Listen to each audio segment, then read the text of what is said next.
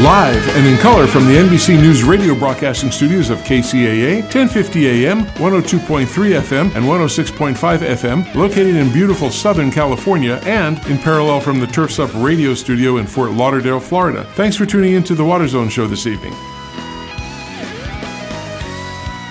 Well, a pleasant afternoon and welcome everybody to the Water Zone show. I'm your host, Rob Starr. And actually, I'm going to say along with Mr. Chris Davies, but he's in a business meeting at the moment uh, down the hall. So uh, hopefully, when he gets done with that extended meeting, he'll come jump on the show. Uh, but we do have our one of our favorite participants and, and part of our show, and she is the purveyor of Maven's Notebook. So please welcome Miss Chris Austin. Chris, welcome. How are you doing today? I'm doing pretty good, Rob. How are you doing? I'm great. How's the weather? Did Hilary get to you? Uh, Hilary did not make it up this far north. I mean, not with. I mean, we got a few sprinkles, but no big deal. But boy, I tell you, down there in the desert in Palm Springs, they had a lot of problems. A lot of water uh, oh. closed the ten, uh, and some roads in Palm Springs he got washed out. Um, I think Palm Springs bore the worst of it, uh, but uh, you know, up here, uh, not so, not so much. So, uh, you know, well, that's good. They they were thought we were going to get some out here in Arizona, but all we got is sprinkles. At least I did in my in my area, and uh, sprinkles lasted maybe ten minutes. that was about the. We did we did get winds, had strong winds uh, for one day, but uh, other than that, it's been beautiful. Sunny's outside right now. It's uh, how does it say it is out there? It says 81. Boy, that's cool. Wow. I, I, haven't been out. I Get haven't a jacket. Oh yeah, I haven't been out all day, so I've been working on the phones and computers. So uh, pretty pretty interesting. So what's new in the water world? I know there's uh, the water board puts a pause on on flows to Shasta and Scott rivers. What's happening with that? Are they is it Uh, too full? no, no. Um, you know the the Scott River and the Shasta River are these uh, rivers up in the very far northern part of California, um, very rural areas, and uh, there's a there's agriculture up there that draws water from those rivers, and they've been having a problem uh, with flows in the rivers. They've been having problems with flows in the river, the Scott River, for quite some time. Uh, with the the farmers in there being being accused of take of pumping too much groundwater and diverting uh, water that ca- and causing the river to dry up uh, at certain times of the year. And I mean, there are pictures certainly of a Scott River that is a dry, sandy riverbed in in the middle of the summer, and there should be flows there all year long. Um, and the Scott River has uh, salmon that do feed, I believe, into the Klamath at some point farther downstream. And so, you know, they want they're working. Uh, there are those that are working for uh, to restore the salmon in that river, and uh, and then the farmers there are also trying to figure out how they can farm and uh, you know and keep water in the river. Uh, so it's a it's a pretty uh, um, uh, what's the word? There's two sides that are that are on opposite sides, and they're uh, they're trying to work it out. So the tribe that is in the area filed a petition with the state water board to um, they want them to set minimum in-stream flow requirements uh, meaning, you know, to set a, a level at which the river should not flow below, you know, right, or so it's consistent. How Right, do how right. how do they how do they know who takes water out of it?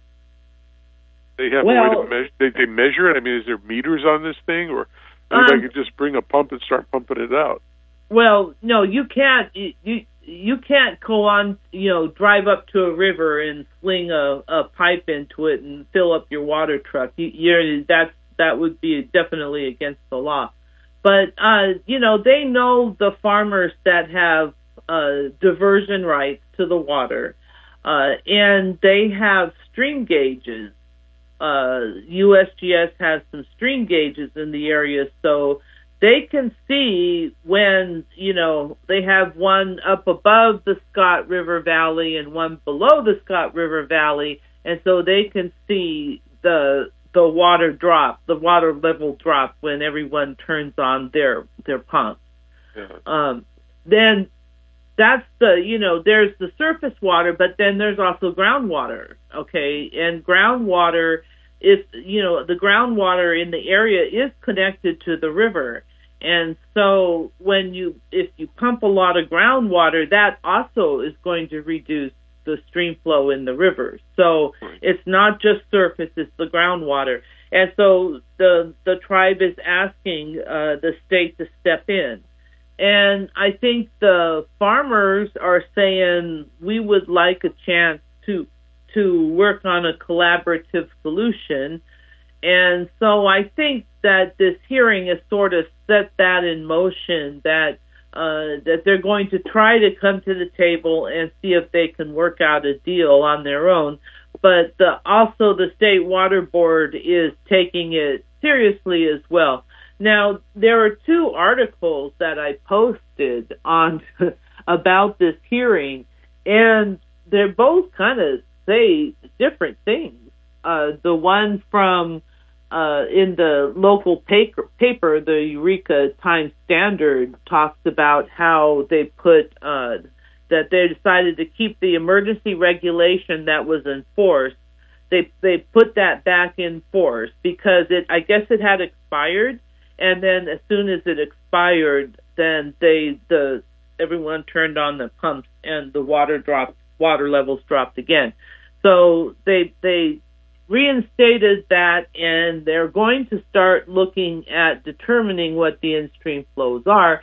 But then the article from the California Farm Bureau Federation just says that uh, the state water board, uh, as you quoted, put the pause on on the the flows, uh, and I'm kind of tending to go with the Eureka Times uh, article. I do believe um, the, thing is, it was a very long, long meeting, and I had intended to write this up in my donor sponsor newsletter, but when I went to look at the recording, uh, the recording ended after the end of public comment, and it does not say. I couldn't tell you what the water board decided to do.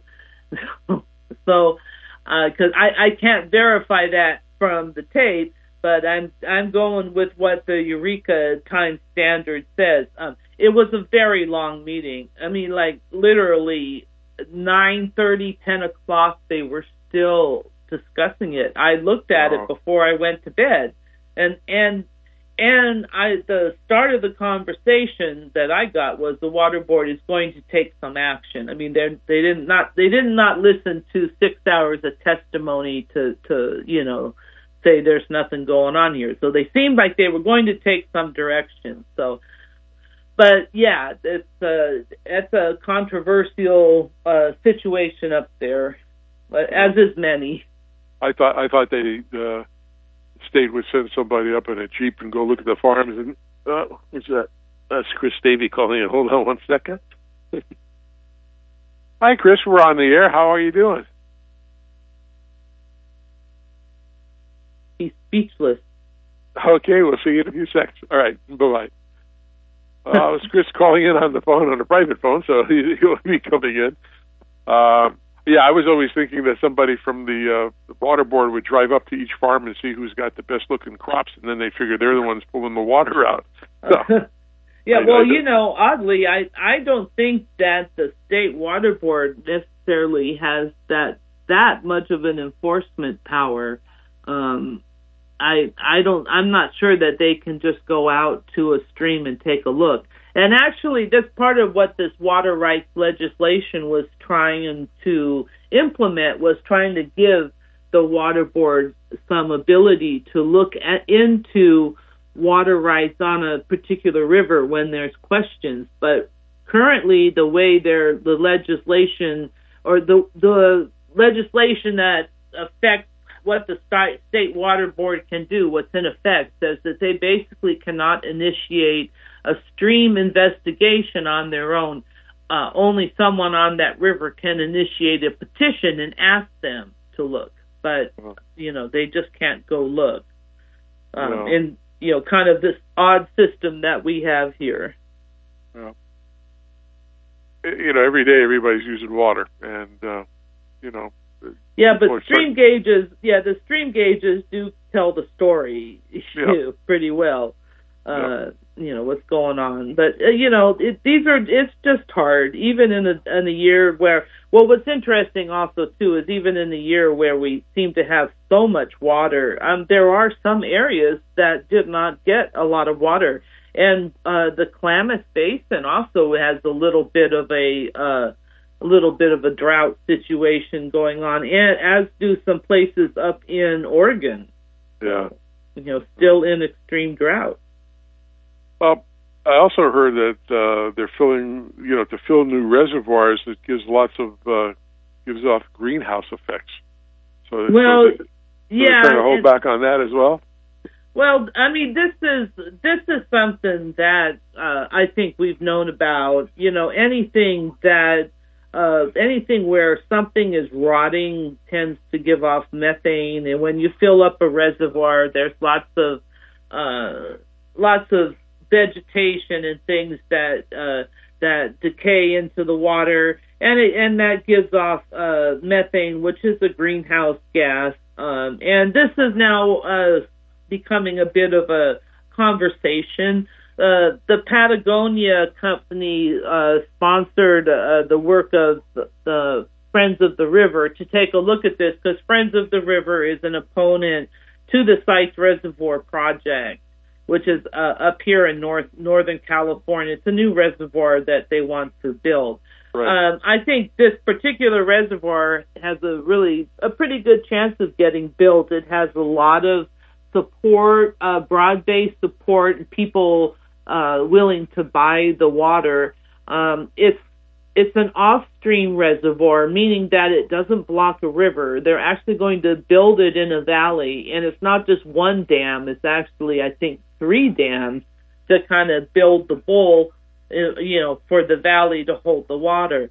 And it's uh, they're going to put the water in it um, from you know, from these large atmospheric river storms uh, that put a lot of water down the the rivers. Because one problem that we had this year, yes, it was very very wet, but we actually filled up our storage, yeah.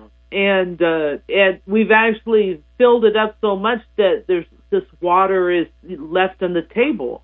I think Metropolitan has access to 400,000 acre feet more than it can find a place to store. Uh, and they would dearly love to store more. Um, and this has happened in extremely wet years before. You know, when you're building infrastructure, how you size it is important. And, you know, it, when we built a lot of the system that we had, they built for, you know, a certain amount that they thought it could take. But, you know, again, we go back to California as a snow fed system. We're depending on the snow in the mountains to melt and bring down these atmospheric river storms are sort of changing that now. Now they're dumping a lot of water on the valley floor below the dams, and so how do we store that water? Um, groundwater recharge, sure, as much as we can filter into the ba- basins, you know, and certainly everyone tried that this year. But Sites is, is a reservoir that is primed to uh, to take that kind of water. Although again, you know, there's some uncertainty as to whether that water exists and how many atmospheric river storms are we going to have and how is that they're going to fill that lake. There are those questions. Um, but going back, you know, to the greenhouse gas story, this is, you know, the opponents of the reservoir are pointing this out. I guess, you know, I I don't really I I it almost sounds like they're saying that you shouldn't build reservoirs because they're going to, you know, and I don't see how we cannot. I mean, reservoirs have to be part of the game. They just, uh, you know, we we cannot do without surface storage because we need be able to store that water, and we can't get it all into groundwater. and you know, and we need to have that water available for fires and for for what we need. And in in California, you know, we built a lot of reservoirs, and we don't have many uh, suitable places left. And this is one suitable place. So, you know, I I don't know what uh, I don't know what exactly you're supposed to do with this information because I don't think we cannot have surface storage reservoirs because they emit methane. about, I mean, about a year about a year ago, we had the gentleman who was managing that project on our show, and he was uh, pumped about it, and, and so were we. Chris, Chris has just joined. Uh, he's he's been hanging on. He just uh, came by. Chris, come on in. Hey kids, how you doing? Sorry to be uh, late there. You know, I love I love the water zone. You know that, but sometimes my job, job, job runs a bit runs a bit late, and uh, as it did as it did today. So yeah, but listening to uh, the last five minutes of the conversation, I don't know what you're talking about, but uh, Sites Reservoir I heard mentioned, and water and surface water storage. So um, is it related at all to a, uh, a, a signed HR 3684 Infrastructure and Investment Jobs Act that was just put into place for 150,000 or sorry 150 million dollars for water storage and conveyance projects in the western U.S. Not just California, that'd be Colorado and, and Washington do uh, as well. Washington State, um, a lot of it to bring, of course, clean and reliable drinking water to uh, uh, to communities, but I read that there were like six water storage and conveyance projects that were up, and it's all part of President Biden's Investing in America agenda. So yeah, I'm sure that Chris, you, that's on your radar. Well, yeah, I, I did post that. I think that was actually last week or something. Yeah, it was the 18th. I think was uh, was when that article came out. Yeah, yeah. So they then they are investing in water storage. I think there was 50 million in there for uh, various water storage projects in California. And you know, water storage is very expensive. Uh, these costs are in the billions with a B. So uh, you know, multiple funding sources are really required, and they certainly apply for anything that they can. So um, is good when this happens. And by, you know, using these government grants to build these expensive projects, it helps to keep water affordable for the ratepayers because they're the ones that are, you know, that have to pay for these projects. Uh, so the grants really help. Yeah, I just, I guess I want to just point out to make sure that the listeners knew, and those of that, those of them who have read uh, the article on Maven's notebook, that 150 million dollars doesn't sound like much, and in the scheme of these sorts of projects and the cost that uh, that they run with, um, it isn't because most of these big uh, projects, as you said, uh, Chris, just a few minutes ago, come from uh, multiple funding uh, sources. So, I mean, you know, as you said, some of them are billions with a B. So, 150 million, uh, not so much, but at least you know, at least it's something, and it's it's part of those funds that were allocated back in 2021. Uh, so it's nice to see them being um, being used. Oh yeah, definitely. And you know the these these projects try to apply for every grant possibility they have, and so you know it's really helpful, and it it helps with water affordability again because that's that's the big thing you know, making the ratepayers pay more. It's hard. And water affordability is an issue, especially as we look to to add different water sources to our right. supplies. You know, recycled water, you know, that's great, but it's also very expensive. Yeah. So. Yeah, no, yeah, no doubt. How about, uh, Chris, sorry, Rob, I was just going to ask Chris just one, one more quick thing.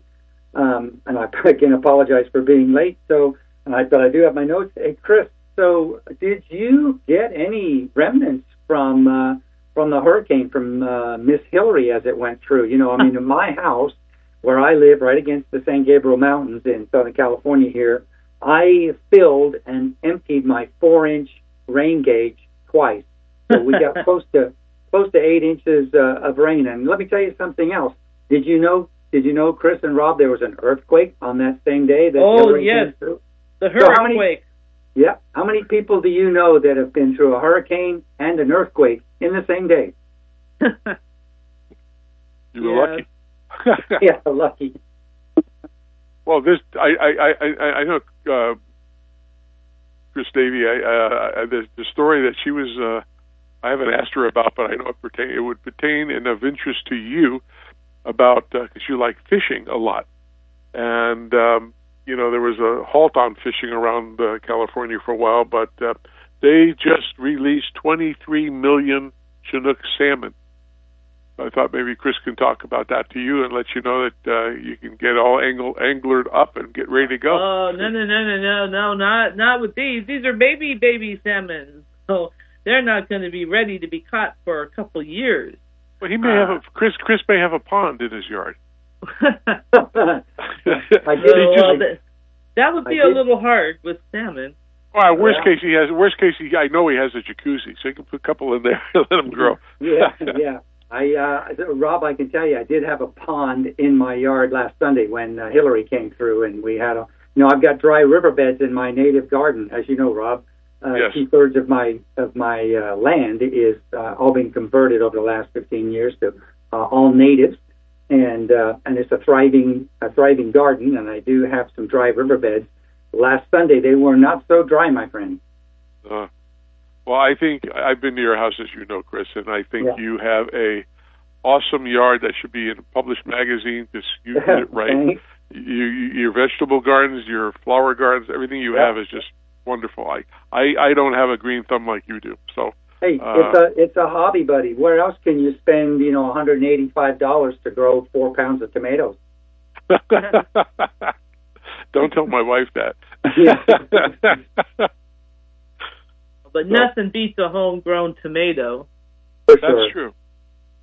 That's true. Yeah. So wait, go ahead, Chris. Any any other great news going? Well, I was just going to, you know, elaborate a little bit on the salmon. That yes, the Department of Fish and Wildlife released 23 million baby salmon around in various parts. Um, uh, when I first read this, I thought, you know, and the picture that they sent with it is a uh, is is showing them a truck dumping them into the water. But uh, these they didn't truck. I mean, they did take some salmon out and put them in San Pablo Bay and in some of the harbors, but they also ran a lot of these fish right down the rivers, which is you know how nature intended uh, that, that that they do. And 23 million, they're trying to make up for the loss of fall run Chinook salmon and sort of the temperature problems that we've had. Um, but these salmon won't be returning um, and won't be ready to be eaten for about three years because they're they're headed out to sea now, where they're going to hopefully eat and get big and and return to the rivers. Uh, it's the, the river that they were born on, um, and and sometimes to the very riffle in which their their egg was hatched. It's one of the amazing miracles of nature. That it is. That it is. We got to end there for our commercial break. And, and Miss Austin, we are always proud and happy to have you as part of our show every single week. And you sure bring a lot of information to us. I mean, Chris, Chris Davy and I read your stuff every single morning when we turn our PCs on. It's it's right there, plus your weekly uh, stuff that you put out. For our listeners, you really got to go to uh, www.mavensnotebook.com and, and check that out. It's it's just an awesome source for knowing everything about water that you need to know that you don't see anywhere else. And uh, you can become a subscriber, which is a great thing to do. You can also become a, a, uh, sponsor, and that's also an awesome thing to do. And like I always say, Chris Austin must be up 20, 23 hours a day to get all the work that she does and cover all all the stuff that she does. She's amazing. I wish I had that uh, that passion to do it that much, but uh, I'm off in a different area anyway. So uh, anyway, Chris, thank you very much for being on the show this week. Again, as you always are every single week, and we do appreciate that. And we hope you'll keep nice and cool, not so hot, get no rain, uh, and just have a, a good time and a good weekend. And we will see you and hear you back on our show next week. All right. Good evening, everyone. Have a great week, Chris. All right, we're going to take a little break. We have our featured guest coming up, so stick around. This person is a very nice person, and uh, I'll give you a hint. She works for the Irrigation Association, but she's really smart and she's going to give us lots of information about something special coming up. So stick around. We'll be back in just a moment.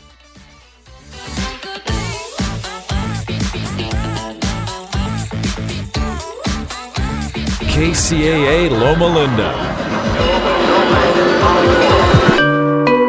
The Legacy KCAA 1050 AM and Express 106.5 FM.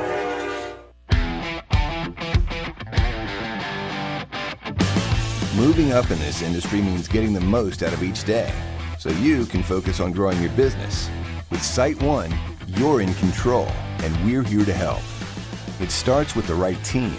Our irrigation pros can help map out a complete, streamlined system that meet any requirements or regulation. And from the first dig to years after install, knowledgeable experts are available in branch or resources are available online to help find solutions specific to your needs. Next, we make sure you have the right tools to get the job done with the largest selection of top brands in the industry, bringing the latest in Wi Fi enabled controllers, rotors, sprays, valves, and drip components. And because hard work should always be rewarded, you'll receive personalized pricing and earn loyalty points on qualifying purchases to help you grow. You're in control. SiteOne is here to help. Water is one of the biggest expenses for communities, HOAs, universities, golf courses, and resorts. So keeping those costs under control, especially when rates are increasing while water supplies are being reduced, are often essential to a customer's survival. Managing water requires multiple skills, which is why it's been complicated and difficult until now. Aqua-Track brings multiple skills and technologies together to help large system users conserve outdoor water and improve the health of their landscapes. Aqua-Track's professionals are certified landscape water managers and certified landscape irrigation auditors. The company offers audit services, upgrade advice, technical expertise, and water use monitoring. We already manage irrigation water for the largest homeowner associations in Arizona, and we're prepared to bring our knowledge and experience to help others, including landscapers and designers. Give us a call and hear how Aqua-Track saved one HOA some 430 million gallons of water and $200,000 in annual water expenses. Aqua-Track is Arizona based, and you can reach us at 623 594 8689. That's 623 594 8689. This is KCAA.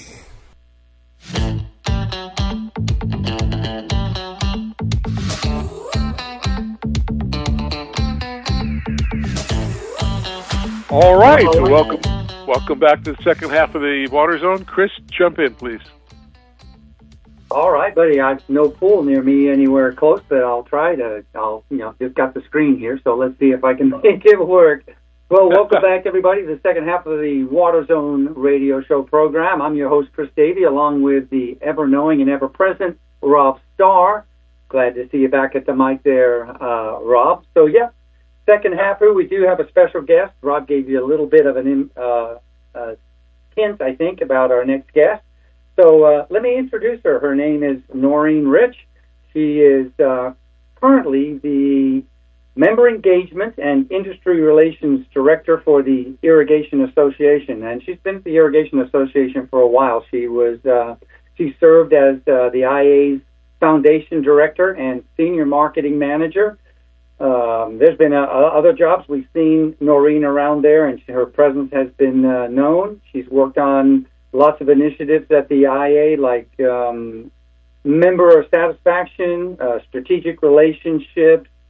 Uh, and she had a career before that as well. She's been VP of marketing at a company called Finseca, uh, also chief chief membership officer for the American Medical Student Association, and uh, she has uh, a couple of degrees as well and some certifications. ASA AE certified association executive. She holds a master's degree in business administration from University of Wisconsin Whitewater. I think that's uh, Willie Warhawk, if I'm not uh, mistaken. There, we'll have to ask Noreen about that. Uh, and a bachelor's in English from uh, New Mexico State University. I think I've covered most of it. So, welcome to the show, Noreen. I think she's a keeper. Yes. Thank you so much, Chris and Rob. Um, it's always kind of interesting to hear what is on you about on paper. So thank you for the kind introduction. But yes, I did serve with the Irrigation Association from 2007 to 2014, and I'm officially back as of last September full time. And an exciting time to be back, honestly. So lots lots happening. Congrats. So we have to send a letter to your boss so you can get a raise now. we'll we talk about we that after the. Okay. We know we know Natasha. She's a nice lady, so we'll do that. But one question uh, I, I always ask, and then I'll let Chris jump in with all the rest of the questions. What drove you to the Irrigation Association? How'd you get to here? Yeah, um, as for a number of nonprofit association professionals, we kind of fell into it. So, as I got my undergraduate degree at New Mexico State, I ended up moving to the Washington, D.C. area in 2007. And so that was my kind of second job out of college after working at a newspaper for about a year after graduating.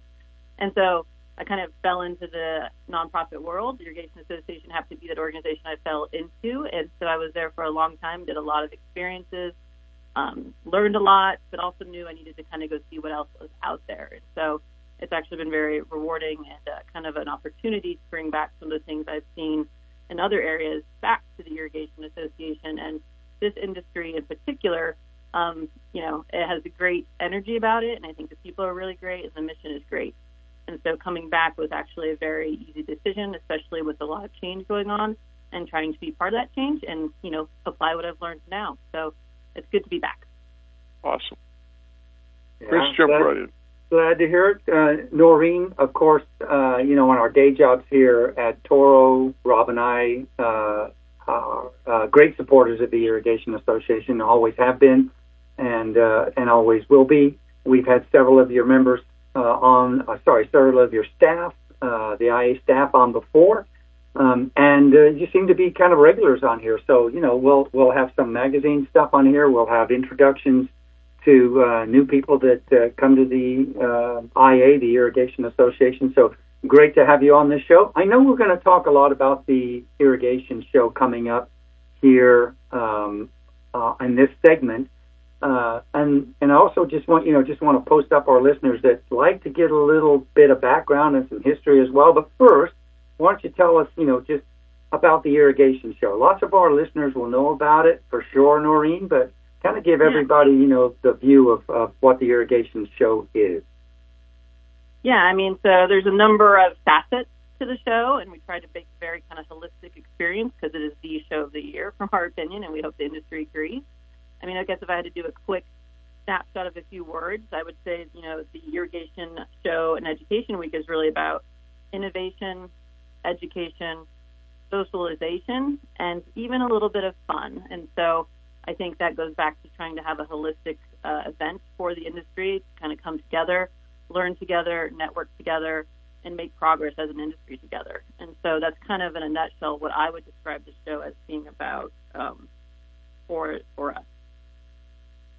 There is a ton of uh, of attendance at uh, at this show, and it and it remains to be a great a great show uh, year after year after year. Um, it's something I think most of the manufacturers, the distributors, uh, contractors, you know, the current the the current uh, the folks or segments of our industry that you attract uh, look forward to every year. Um, and this year, the location uh, is where? Yeah, so this year the show is going to be held in San Antonio, Texas, and the official show dates are going to be November 27th through December 1st. And yeah, to your point, I mean, we do host um, thousands of irrigation professionals do come out for the show, and there are hundreds of irrigation and lighting exhibiting companies as well.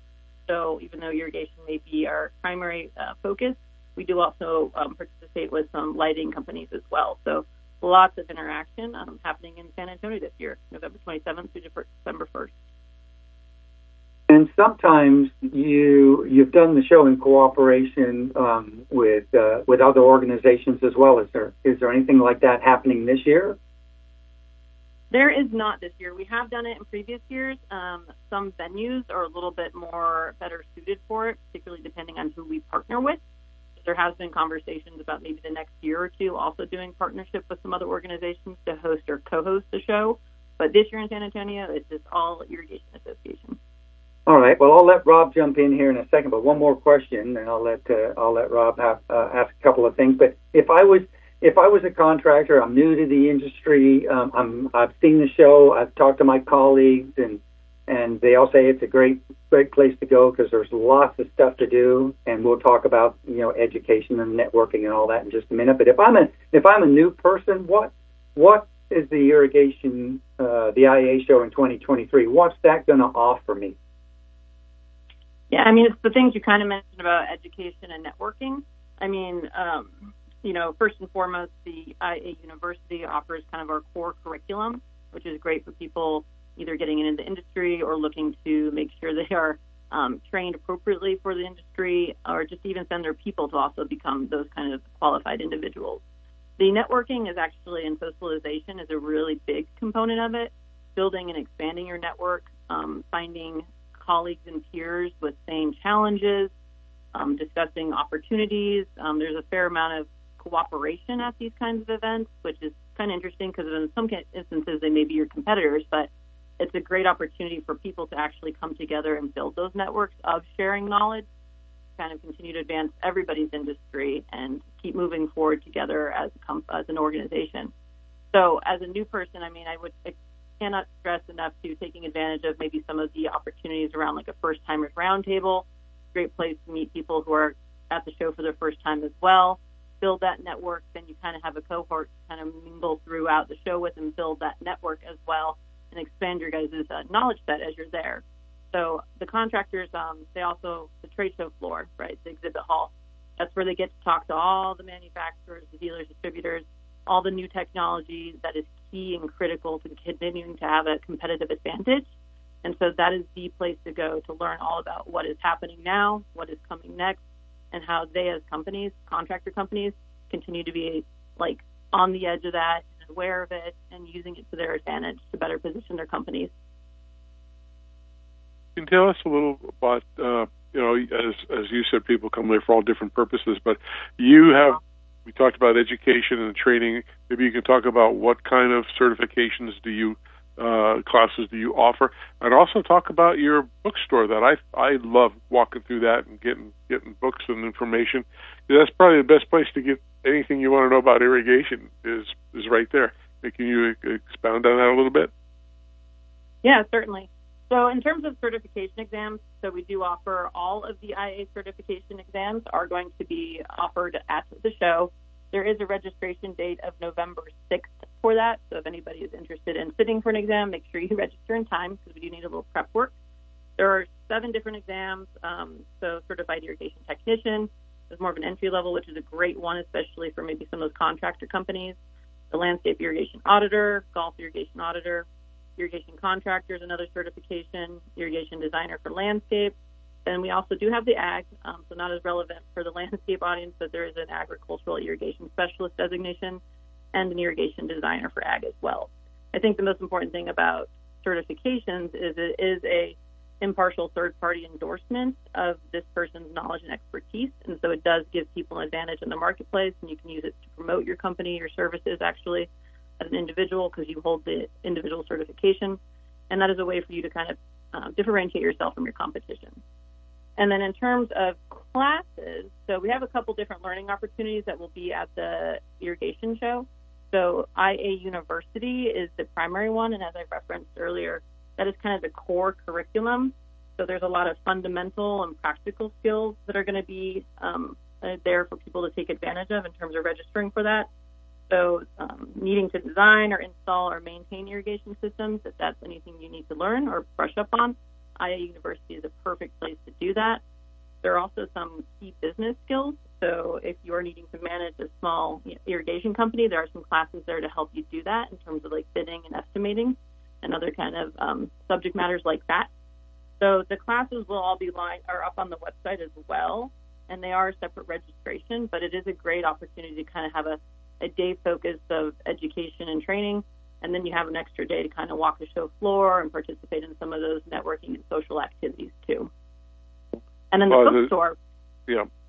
That's a place. That's a place from a from a novice to somebody with a PhD because your stuff in there is first class on, on your technology books.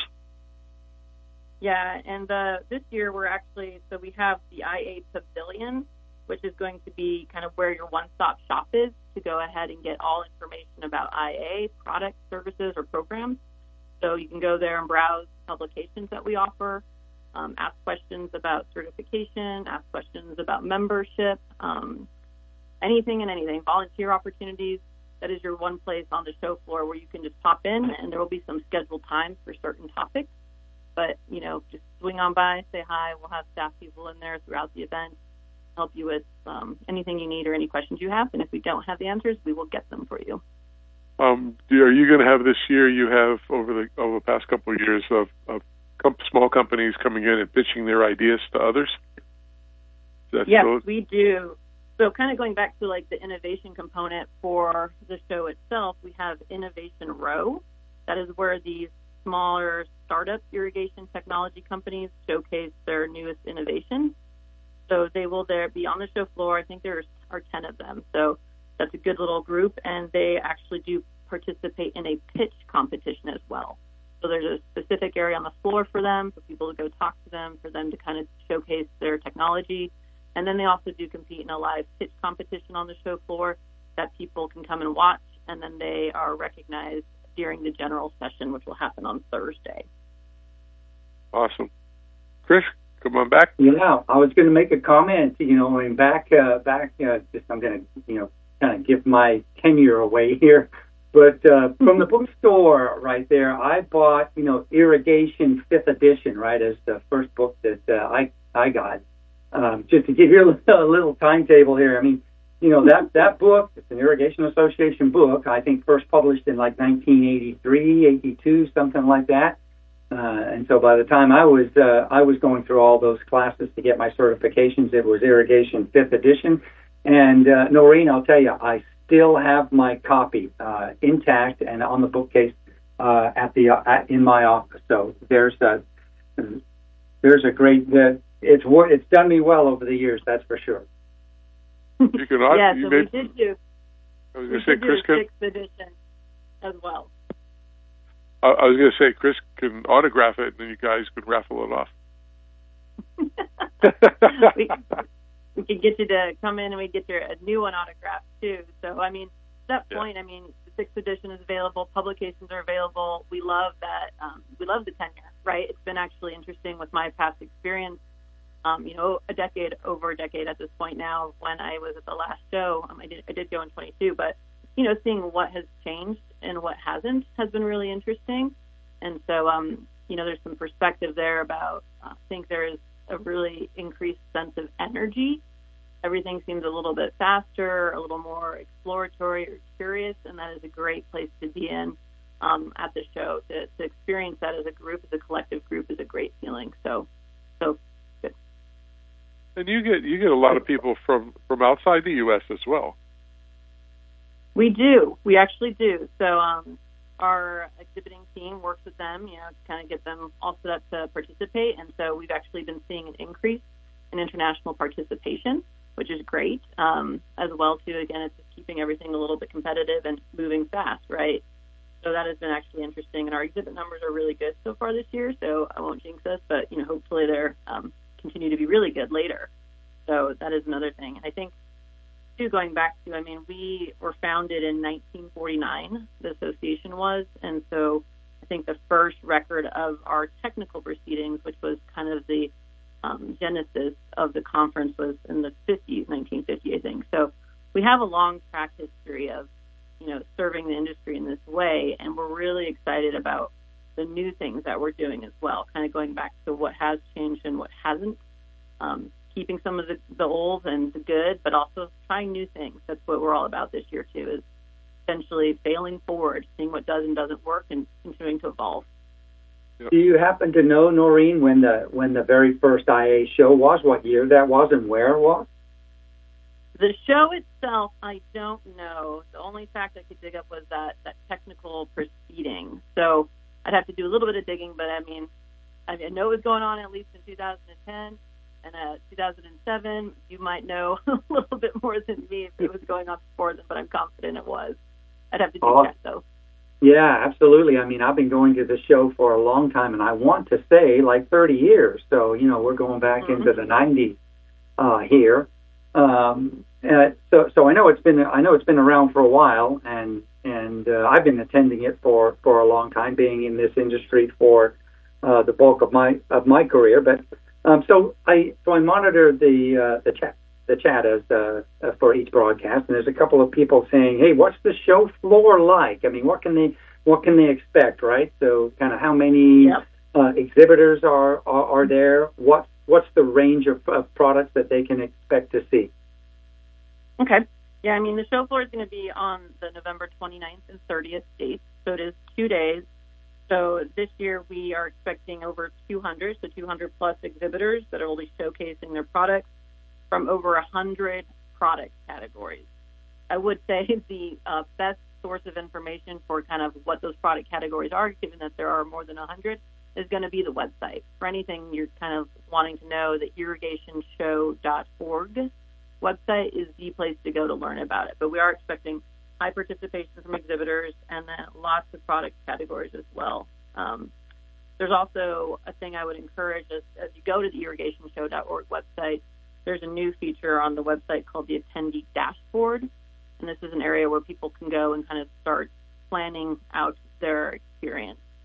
So bookmarking companies you want to visit, building a schedule, all those things, and you can organically show up and cruise around, but it does help to plan. So we do encourage people to do so. So on the website, there is a way to do that, and then it will translate over to the mobile app so that you can reference it when you're on the go at the show itself. Oh, All right, awesome.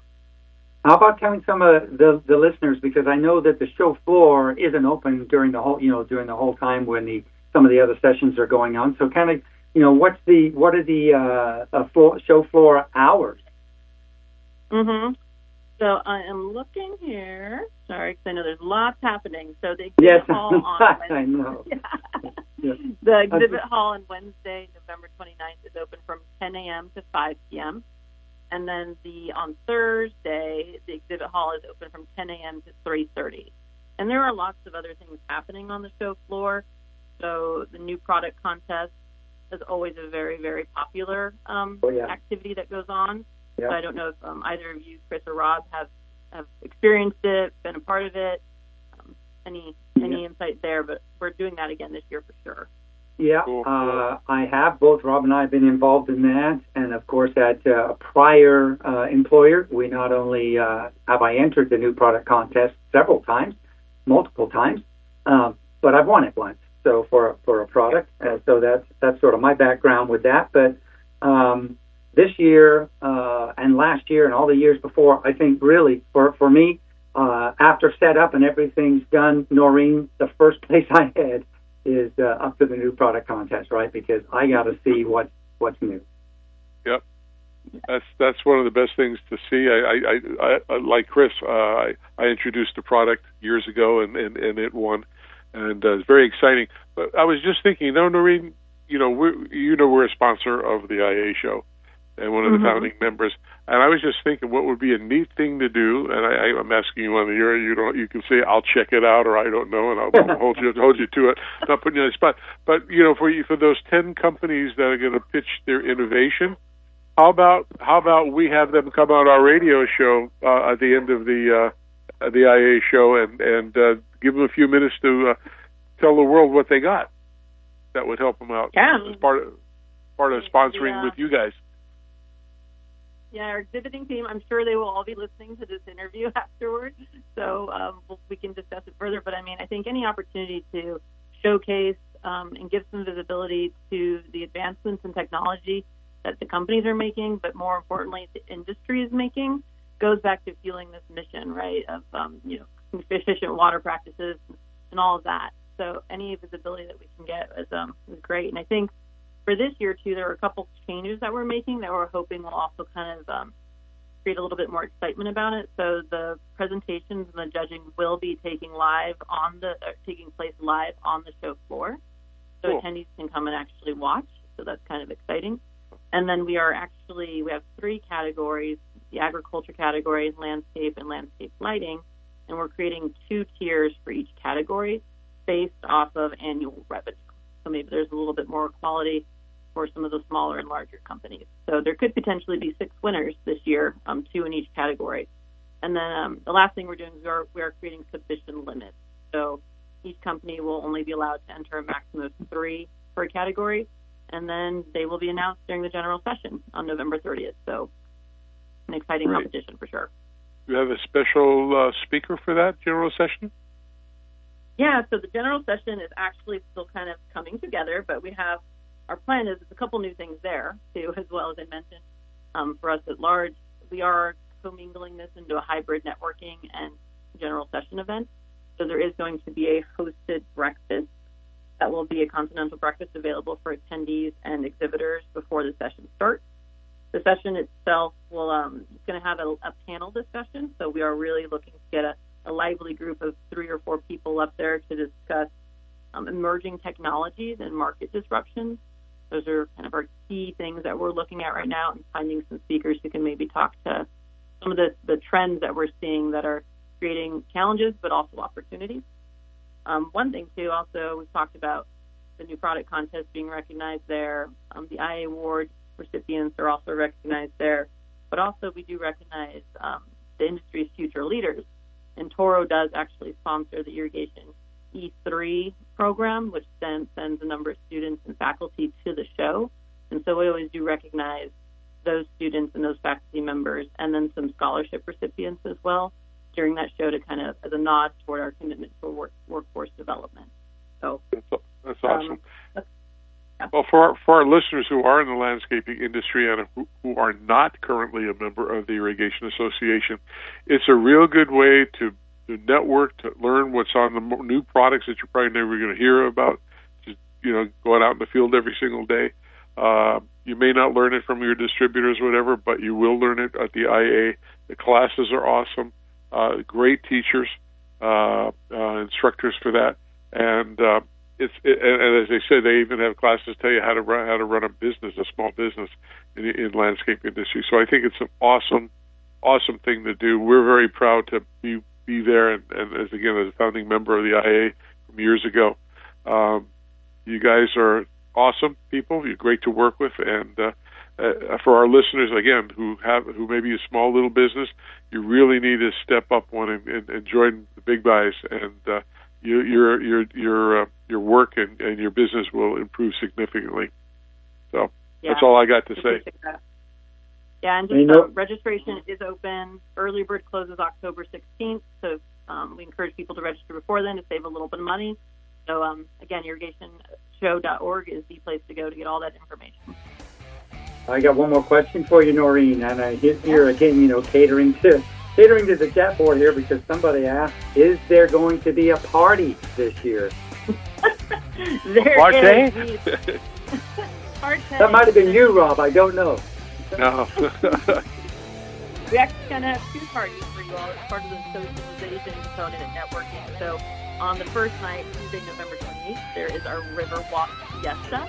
So that is going to be on the famous San Antonio Riverwalk. We will have music, networking, some light hors d'oeuvres. So it's a great place to kick off the week. Um, then we actually have on Thursday, November 30th, right around about an hour, hour and a half before the show closes, the Craft Fest. Brew Fest. So that is a great way to sample some local um, brews and uh, have a, another networking opportunity. Um, we also have tons of raffles for, for members. So there are about $2,500 worth of raffles that will be handed out to members throughout the event.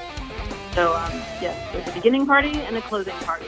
So Close- where, where's the where's the closing party going to be located? the craft beer fest will actually be on the trade show floor. And it's, Yeah. um, Excellent. It's really This- Yep, so it keeps people there, but if people are kind of winding down, great opportunity to grab a cold one and, and kind of wrap up the show. It's a great way to close. Now, sounds- Rob and I will be broadcasting the Water Zone live that Thursday from uh, from the IA show, uh, Noreen. So uh, you know, look forward to that as well. Well, we got to we got to wrap it up. Noreen. we'd love you to thanks for coming on the show, but we got to turn it over to NBC. Otherwise, they'll uh, cancel our show. we don't want to do that. but thank you very much, and we appreciate it. And we'll talk to you in a couple weeks. Okay, thanks, Chris, Rob. Hi. Hi. All right. Thank you, Noreen. Thank you. All right, All right, to the Rob. listening audience, thanks for joining us again. And uh, the most important thing that Chris and I want to tell you this week is what we do every single week is please help keep your planet blue. Blue. All right. Good night, everybody. Have a good day. KCAA Loma Linda. The Legacy KCAA 1050 AM and Express 106.5 FM.